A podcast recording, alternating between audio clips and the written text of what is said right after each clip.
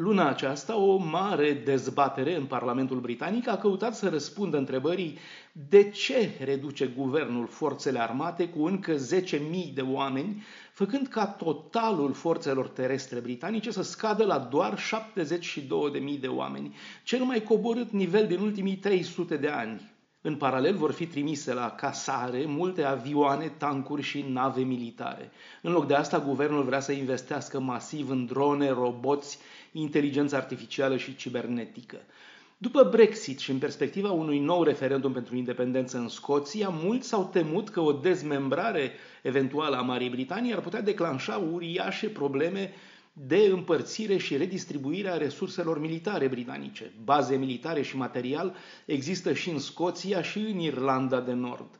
Despărțirea de Scoția și eventual Irlanda de Nord ar însemna reducerea spațiului de securitate britanic. Divorțul intra-britanic ar mai însemna, desigur, încă o reducere a efectivelor militare ale Angliei. Deja în situația actuală, experții trag de mulți ani semnalul de alarmă, întrucât Marea Britanie nu încetează să opereze reduceri în cheltuielile militare, ba chiar guvernul lui David Cameron, cel care a declanșat Brexitul, inițiase o serie de măsuri pentru a reduce forțele armate la efective de maximum 50.000 de oameni. Efective atât de reduse, înseamnă că Marea Britanie sau Anglia, în cazul scindării, n-ar mai fi capabilă să facă față la două conflicte simultan.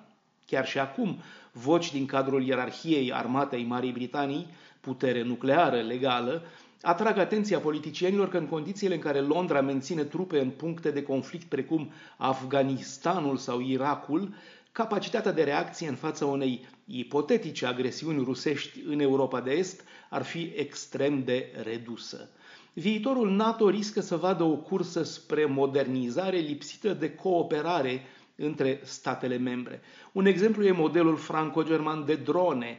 Datând de la începutul anilor 2000, proiectul e învechit deja, iar la rândul său proiectul de avion militar comun franco-german sau de un tank comun bat pasul pe loc. Dronele dintr-o nouă generație pe care mizau Franța și Germania nu sunt încă funcționale, iar în operațiunea din Mali în 2013, armata franceză a fost nevoită să împrumute drone de la Statele Unite. În absența cooperării franco-germane, e limpede că întregul proiect, atât de contestat de NATO și de Statele Unite, al unei structuri militare europene s-ar prăbuși dar și un NATO în care, de pildă, armata terestră britanică s-ar reduce la câteva zeci de mii de profesioniști, riscă să se arate mai șubred ca oricând. Bruxelles, Dan Alexe pentru Radio Europa Liberă.